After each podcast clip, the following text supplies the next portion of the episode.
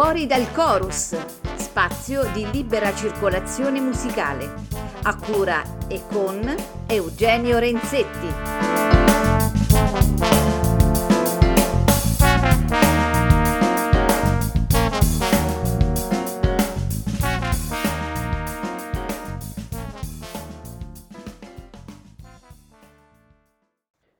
Cari radioascoltatori, ben ritrovati in questa nuova puntata di Fuori dal Chorus, spazio di libera circolazione musicale. Eh, siamo reduci da una puntata che ha destato molto interesse sul trombonista J.J. Johnson e che è ovviamente riascoltabile in podcast sul sito di ameriaradio.com. Oggi, eh, invece, la puntata di oggi e le, due, le tre puntate che seguiranno saranno dedicate a un musicista iconico del jazz, uno dei più importanti eh, musicisti della storia del jazz, e addirittura eh, eh, soprannominato con una carica regale. Adesso qualcuno già avrà capito di chi stiamo parlando. Eh, stiamo parlando di eh, Duke Ellington, chiaramente. E per parlare di Duke Ellington, chi potevamo invitare se non il più eh, il fan più accanito che io conosca, eh, il più accanito conoscitore che io conosca dell'argomento, che è Agostino Marzoli, che è qui con noi e lo saluto con tanto affetto. Ciao Genio e buonasera a tutti coloro che ci stanno ascoltando e ti ringrazio per questa presentazione. Sì, in effetti sono diciamo un fan abbastanza accanito, quello che oggi si chiama un nerd della musica di Duke Ellington, quindi mi fa molto piacere Ascolta, poter intervenire. Facciamo allora, fa- fare una carrellata biografica di Ellington in così poco tempo è, è riduttivo e sarebbe anche in qualche modo inutile, però sicuramente qualche cenno va dato per, per gli ascoltatori, per- anche per inquadrare un po' il personaggio nel periodo storico. Ellington nasce nel 1899 e muore nel 1974, quindi abbraccia un, un periodo storico che vede eh, in sé anche molte diciamo, rivoluzioni eh, socioculturali, di qua- del quali Ellington delle quali Ellington sarà in qualche modo anche la voce, se vogliamo. Eh, lui parte da autodidatta e si perfezionerà strada facendo con alcuni maestri, crea la sua orchestra che man mano si nutrirà di sempre migliori musicisti, raggiungerà un successo planetario, avrà dei, dei, dei momenti di, di alti e bassi chiaramente e, e, insomma, poi il resto, il resto è un po' storia. Innanzitutto, Agostino, una prima curiosità, questa non, la, non l'abbiamo neanche concordata, ma la passione per Ellington in tutte le sue eh, poliedriche sfaccettature, da dove nasce? Perché dovete sapere, Agostino ha a casa tutte le eh, incisioni tutte le iconografie, tutte le pubblicazioni che riguardano Ellington e il, all'incirca Ellington. Ecco. Beh, diciamo, eh, tutte è impossibile. Diciamo che ho circa 300 dischi di Ellington e decine di libri. Ed è abbastanza, ma non è tutto, perché avere una discografia completa di Ellington è abbastanza impossibile. Comunque la mia passione nasce da adolescente, quando eh, durante gli anni del liceo mi appassiono di jazz, in particolar modo dello swing. I miei primi amori jazzistici sono stati Benny Goodman e Gene Krupa. E quindi com- mi feci regalare un libro che è rimasto nella storia nella, de- italiana della critica musicale jazzistica, che è Jazz di Arrigo Polillo, un libro celebre e leggendo questo libro rimasi incantato eh, dalla narrazione di Polillo che faceva nel, nel, capitolo dedicato a Ellington. Mi aveva affascinato molto questa, questa, figura così curiosa. Um, questo personaggio aveva addirittura composto per orchestre sinfoniche, aveva girato il mondo, eh, ri- aveva ricevuto laurea ad honorem eh, in tutte le università del mondo. Quindi mi innamorai del personaggio prima ancora di aver sentito una, una sua musica. E da lì comprai con, qualche piccolo risparmio il primo disco eh, e da lì non, non, ne sono più uscito eh, e ci sto ancora dentro, ecco. Senti una cosa, ma mm, la, la prima domanda è questa, ma secondo te, oggi che il, il jazz si è spinto oltre qualsiasi limite, no? È un po' immaginabile del, eh, anche della concezione musicale, perché Ellington rimane comunque una figura indiscussa e rivoluzionaria delle- della musica? Sì, questa è, una domandona, mi fai. Allora, eh, in realtà io dico una cosa che in parte è un po' una provocazione, ma in realtà eh, ci credo sul serio a questa cosa che dico, che Ellington, nonostante sia riconosciuto universalmente, non solo dai jazzisti, ma ormai eh, un po' da tutti gli ambiti, come uno dei personaggi musicali più importanti del Novecento, uno dei più grandi compositori americani, in realtà secondo me è semi sconosciuto. Eh, mi rendo conto che dico una cosa abbastanza forte, ma di fatto, eh, al di là di, insomma, di brani sono diventati degli standard jazz, patrimonio comune un po' di tutti i musicisti eh, di questa musica, eh, se ne sa eh, veramente poco. Ed è un peccato perché in realtà, eh, secondo me, ha ancora molto da dire, da dire. E pochi hanno recep- recepito ancora, ehm, hanno saputo recepire la lezione di Ellington. Eh, potrebbe essere un'infinita fonte di ispirazione tutt'oggi. Il problema qual è? È che da una parte c'è chi tenta di riproporre in modo filologico Ellington, come eh, ha spesso fatto tra alti e bassi eh, l'orchestra di Wynton Marsalis.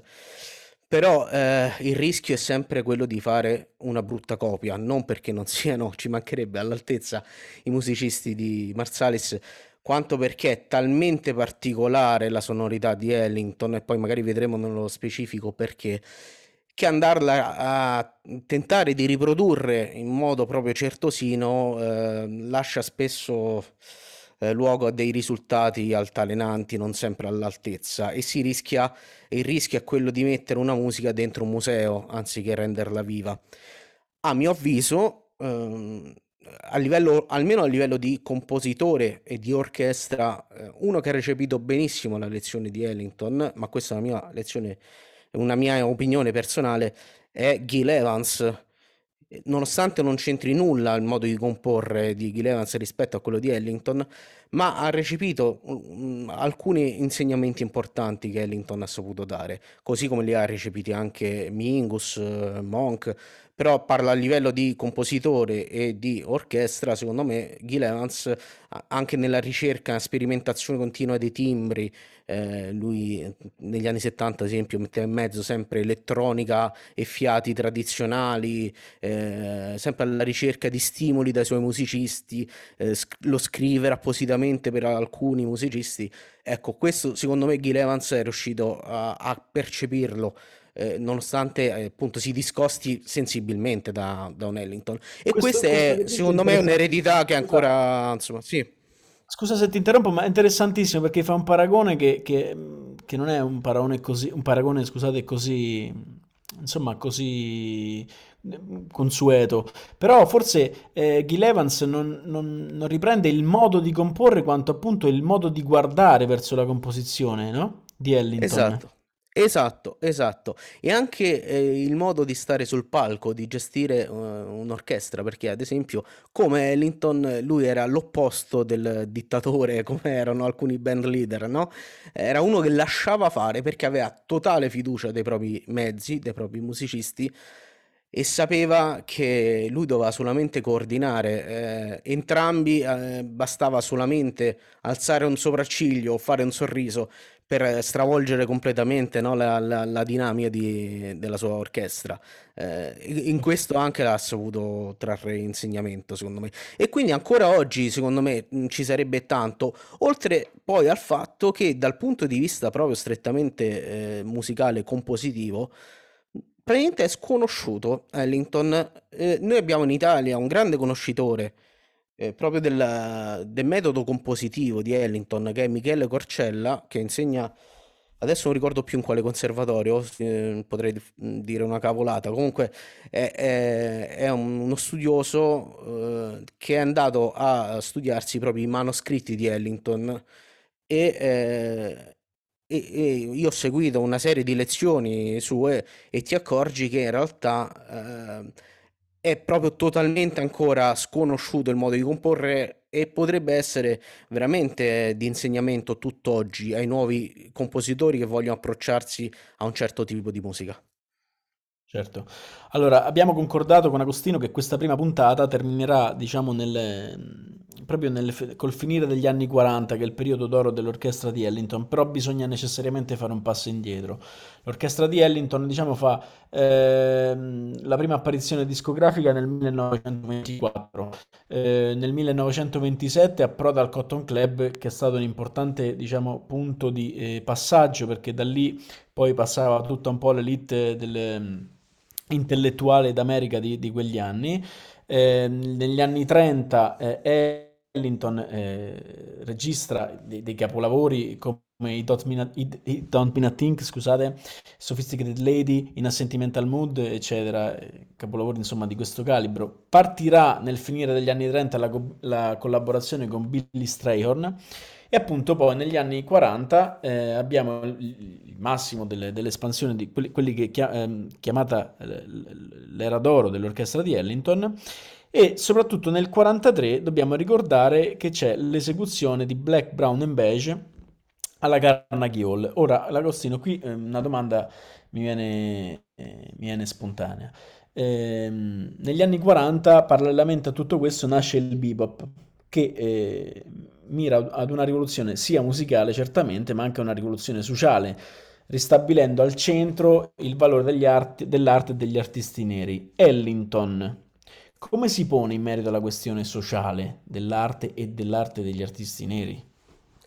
Allora, ecco, anche questa ehm, è una tematica che è sempre stata molto presente in Ellington eh, che è stato, ha avuto molto a, a- a cuore l'aspetto sociale e storico del suo popolo, come lo chiamava lui, della sua gente, ovvero gli afroamericani. Ma anche di questo in realtà purtroppo oggi se ne parla, se ne parla poco. Eh, diciamo, secondo me ci sono due tematiche grosse che eh, sono un po' un filo conduttore in tutta la carriera cinquantennale di Ellington. La prima tra tutti è quella del, mm, appunto, del raccontare eh, le virtù del, del popolo nero. E ehm, in realtà lui la sua rivoluzione culturale la fa già negli anni 20, eh, già alla fine degli anni 20, inizio degli anni 30, eh, con la famosa orchestra del Cotton Club. Forse vale la pena anche dire qual era l'atmosfera di questo posto e perché è stato importante anche dal punto di vista eh, socioculturale, perché ehm, dovete pensare che il Cotton Club era eh, il locale più celebre e raffinato eh, d'America, parliamo appunto fine degli anni 20 in poi, e aveva una particolarità, si trovava nel ghetto nero, nella Harlem, ok, nel quartiere nero di New York, ma aveva un pubblico esclusivamente bianco, fatto di gente altolocata, quindi eh, attori di Hollywood, politici, artisti, eccetera. Eh, quindi un locale raffinatissimo, ma gli artisti che vi si esibivano erano esclusivamente neri e aveva un regolamento molto particolare che solamente in America ha, ha una sua logica, ovvero eh, che gli, i musicisti devono essere neri, le ballerine ad esempio devono essere mulatte, eh, ten, abbronzate come dicevano all'epoca. Eh, era una cosa molto particolare. In questo locale si esibivano musicisti, ballerini, ballerine, eh, comici, ballerini, eccetera. Perché è importante dal punto di vista eh, socioculturale in America questo posto? A parte che veniva, la, la, eh, gli spettacoli venivano trasmessi in diretta radiofonica in, tutta, in tutto il paese, da qui infatti eh, incominciò Ellington a diventare popolare in tutti gli Stati Uniti. Ma per la prima volta ehm, si viene a creare quella che è eh, un'estetica nera. Il famoso motto eh, che diventerà comune negli anni 60, Black is Beautiful, in realtà ha le sue origini proprio in questi ambienti di Harlem, quella che poi è stata chiamata The Harlem Renaissance, eh, il rinascimento di Harlem, che era un movimento diciamo culturale molto vivo, eh, fatto di poeti, scrittori, eh, artisti e musicisti, tra cui Ellington è stato uno dei, dei protagonisti.